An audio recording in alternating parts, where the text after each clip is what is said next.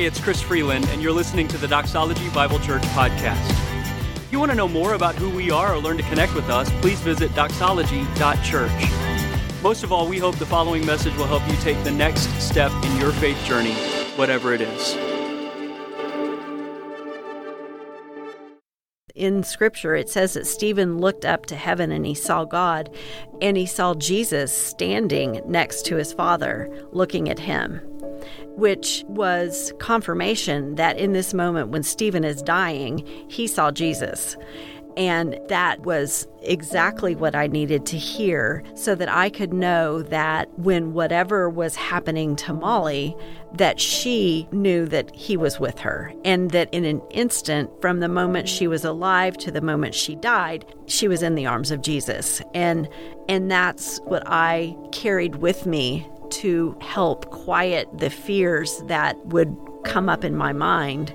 She wasn't alone. He was with her in that moment, and she has been with him ever since that moment.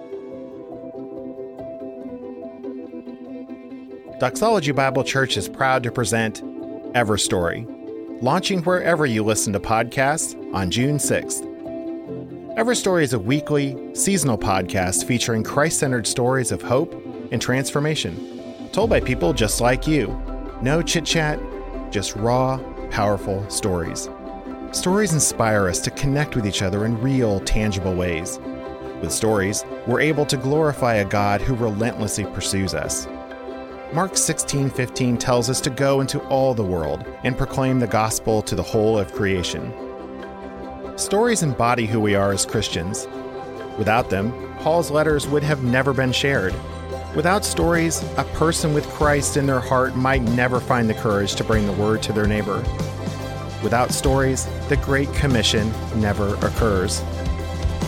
Check in with us often as we introduce stories about the way Jesus' radical love is moving in truly awesome ways.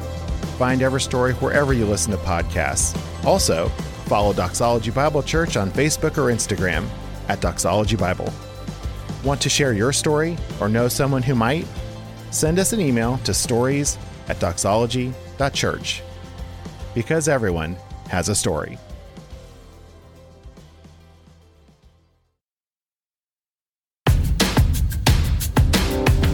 Hey, it's Chris Freeland, and you're listening to the Doxology Bible Church podcast. If you want to know more about who we are or learn to connect with us, please visit doxology.church. Most of all, we hope the following message will help you take the next step in your faith journey, whatever it is.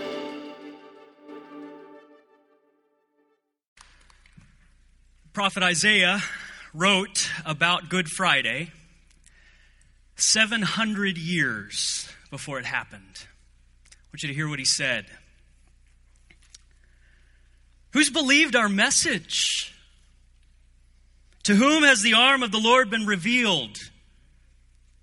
He grew up before him like a tender shoot, like the root out of dry ground. He had no beauty or majesty to attract us to him nothing in his appearance that we would desire him.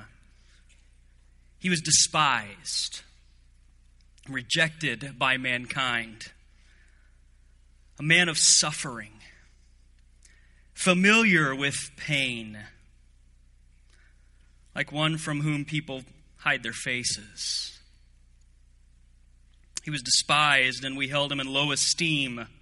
Surely he took up our pain bore our suffering. Yet we considered him punished by God, stricken by him, and afflicted. But he was pierced for our transgressions, he was crushed for our iniquities. Hang on, hang on. I got, I got to tell you a story. When I was eight years old and he was six, my little brother and I decided that it would be fun to share a room to convert the other room in our house to a playroom where we could keep all of our toys. It just so happened that we had the kind of beds that could be easily made into bunk beds. So we asked mom and dad if it was okay, and they said it, it, wouldn't be too difficult for them, so they did. And they went into the room and began to assemble those bunk beds. But mom and dad knew, rightly, that this would probably be a temporary solution for an eight year old and six year old. They judged accurately. It wouldn't be too long until we got tired of each other and wanted our own rooms back. So uh, they moved the bunk beds into the same room and set them up. They took some pictures off of the wall, but they left the nails in the wall so that uh, when the time inevitably came, when we couldn't stand being in the same room together again, they could move us back to separate rooms, hang the pictures right back where they came from. They didn't have to measure, didn't have to work. They could just go right back where they were supposed to go. The first night in the new room came, and being the older brother, naturally, I got the top bunk. When bedtime came, I climbed up the ladder and I got into the top bunk, and it was awesome. I mean, on, on one side was a rail that led right to the ground, and so it wasn't as if I had anything to fear. The other side was up against the wall, mostly. Don't get ahead of me. At some point in the middle of the night, I rolled over towards the wall and I began to slip through that crack between the bed and the wall. And I woke up just in time to know I was falling, but not in time to catch myself. It was a nail in the wall that caught me instead. Right on the side of the knee, and it was hammered into a stud, so when I fell, the nail didn't budge. And I hung there upside down with a nail in my knee for what seemed like an eternity. It was really probably just a matter of seconds before gravity won, and the flesh in my knee lost. The big part of the nail filleted the flesh on my knee as I fell all the way to the ground you, you realize what just happened, right? I, I read Isaiah chapter 53. You, you know what it's about.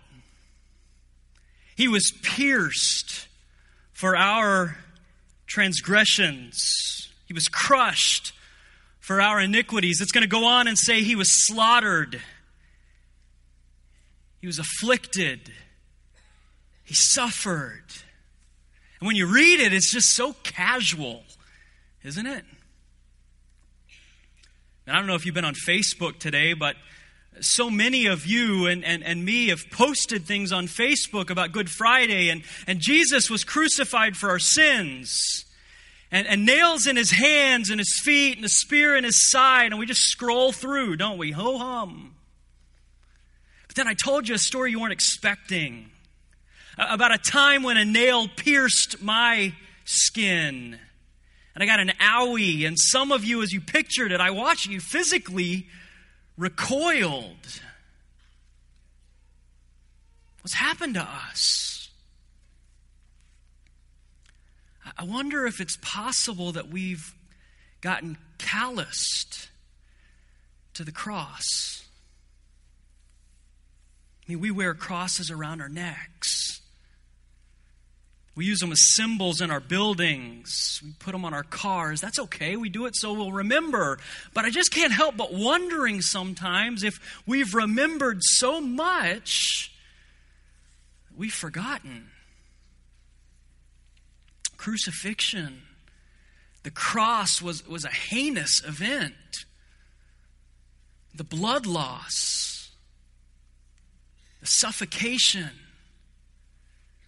the dehydration, the almost instant infection from the place that those non sterile, rusty nails punctured the skin. For Jesus, that was only after he'd been beaten and whipped. And his skin laid open, exposing the flesh and the muscle and the tendons and the nerve endings. It was agony that most of the time went on for days. In fact, the, the Romans reserved this type of execution only for their worst offenders, at least in their minds, because they couldn't possibly think of a worse way for someone to die than to be tortured for a period of days before their life finally ran out. That's how Jesus was killed. We can't forget. We can't allow ourselves to be anesthetized to that. Because if we allow ourselves to be anesthetized to the cross, we'll never understand the power of the point God was making. Looking at the cross, God wanted to show us the cost of sin. Sin's anything that falls short of God's standard of perfection.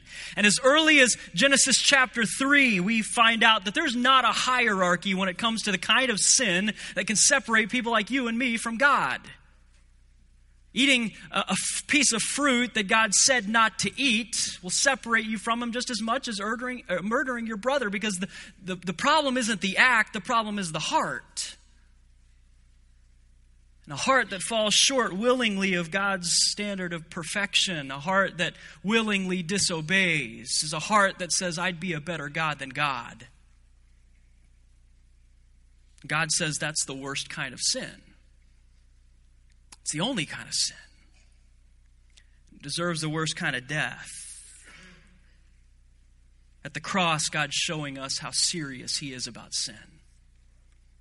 And if we get callous to the cross, we'll become cavalier about the cost. We'll just begin to talk about falling short of God's standard as little mistakes that we make. It's a moment of, of, of indiscretion, a slip up, something that, that God will surely overlook over and over and over. But the Bible says that the cross gives us a God's eye view the seriousness of sin. And surely, surely, if God planned to overlook sin, the time for him to overlook it was the time when his son was hanging on a cross, when his son had taken it on himself. You received a piece of paper tonight as you came in. In a few moments, we're, we're going to sing. We're going to do something that we do on a regular basis at McKinney every Good Friday. It's sort of a tradition for us. You're going to take that piece of paper and write something on it that Jesus took to the cross for you. And it may be that tonight, as you reflect on what it is that Jesus took to the cross for you, the thing that you'll write on that piece of paper, something that previously you thought of as no big deal just a little mistake, just a little slip up that God says is worth the cross. See, when we allow ourselves to forget the cross, we become cavalier about the cost of sin. We can't miss the point that God was trying to make. The second thing that God shows us is the price of love.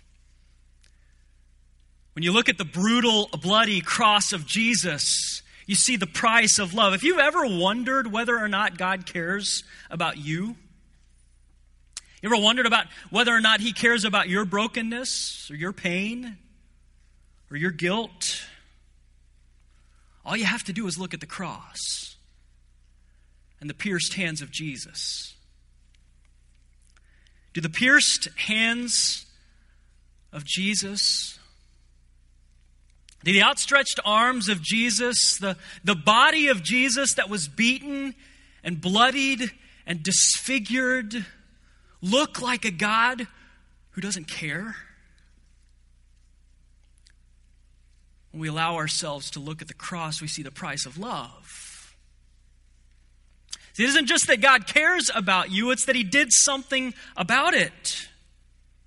Jesus didn't die just to take those things away.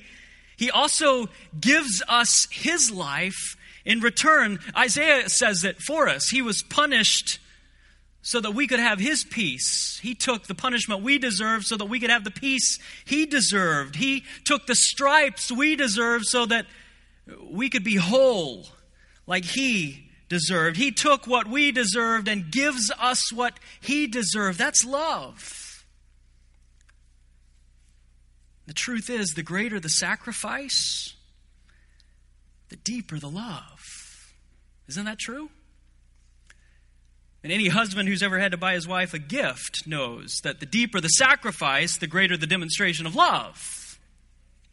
And when we get callous to the cross, we cheapen the sacrifice. Cross is more than just a, a cheap greeting card that says, Love ya, Jesus on the inside. It's more than just a last minute gift that Jesus picked up on his way to heaven because he realized that he hadn't gotten us anything. It's a gift that involved an extraordinary sacrifice, an unimaginable pain, a brutal slaughter that you and I deserved. Some of us need a reminder tonight that we are truly and completely loved. And when it comes time for you to remember what it is that Jesus took on that piece of paper, what he took to the cross, for some of you, the thing that you'll write down is the thing that if anybody else saw it and they won't, they would think it seemed awfully general. But you know it's the thing that has made you feel unlovable, that, that you thought made you unreachable Jesus took to a cross for you and for me.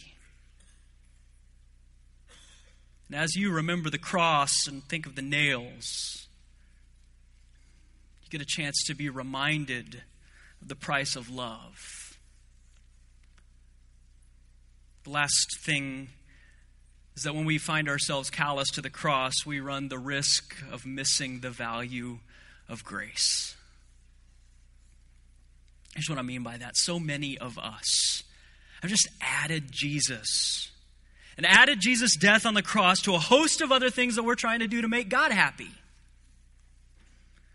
We try harder. We're going to do better. We're going to start over. We're going to turn over a new leaf. We're going to become a better person, all to make God happy. And if that doesn't work, I've got Jesus on a cross as a backup plan.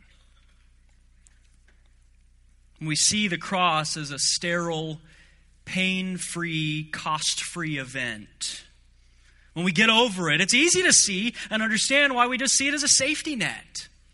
If everything else that we're trusting in falls through when we get to heaven.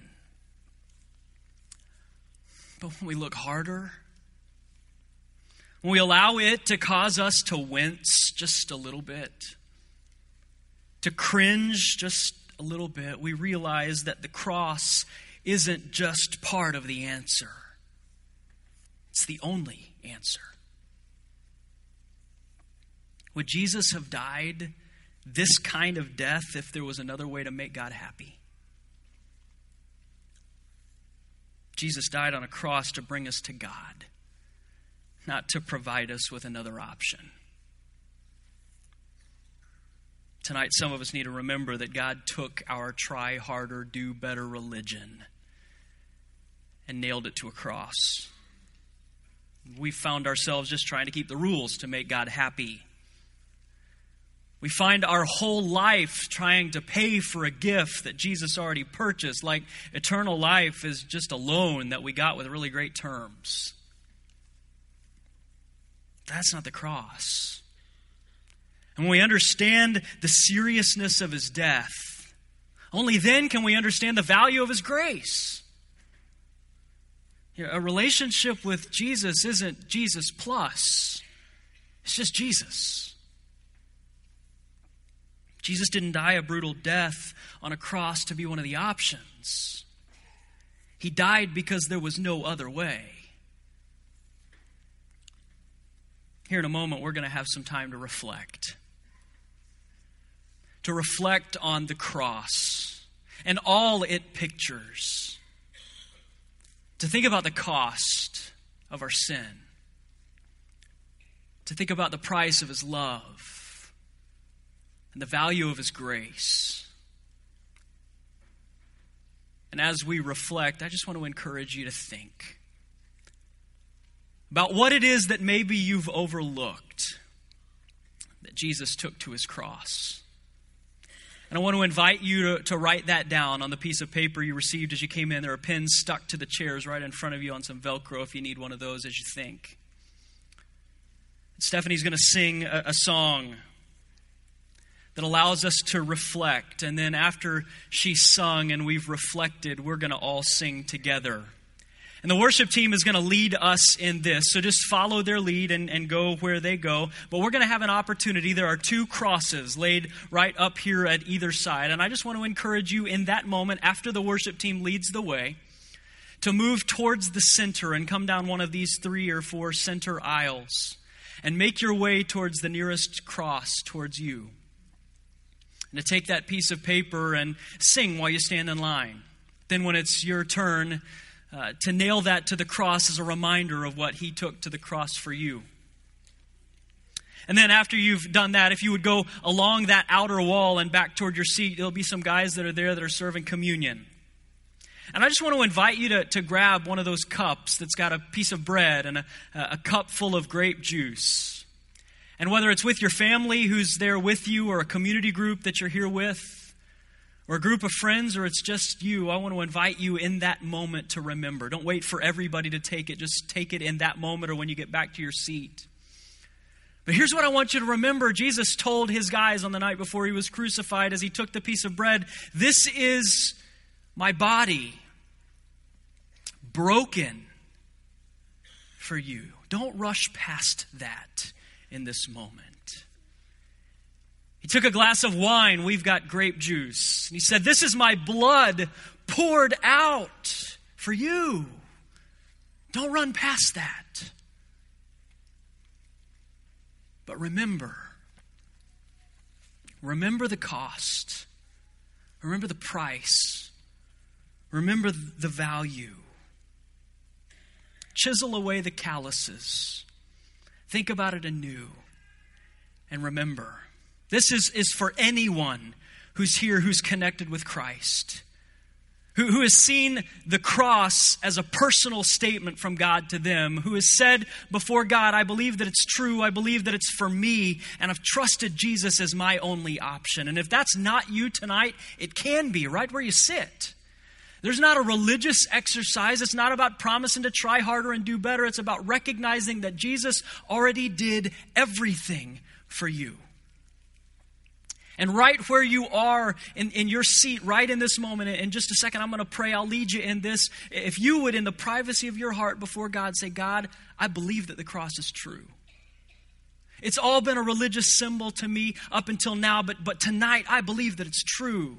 I believe that my sin is costly. I see it the way you see it now. It deserves a brutal death. I, I see the price of Jesus' love. And God, I've been treating this as an option.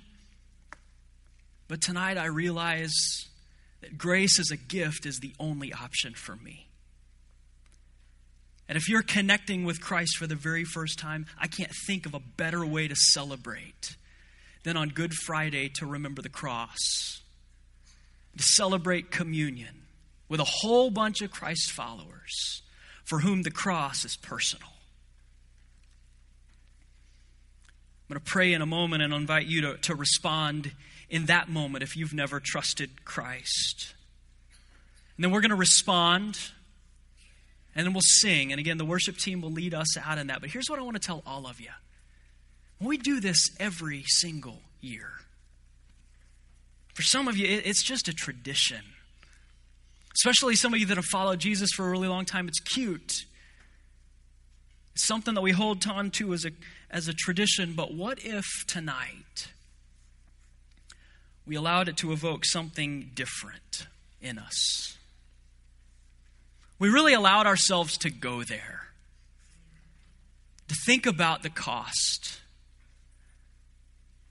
to think about the price of love and the value of grace the brutality of the cost that Jesus was willing to endure, what those nails cost him. It didn't start as a tradition.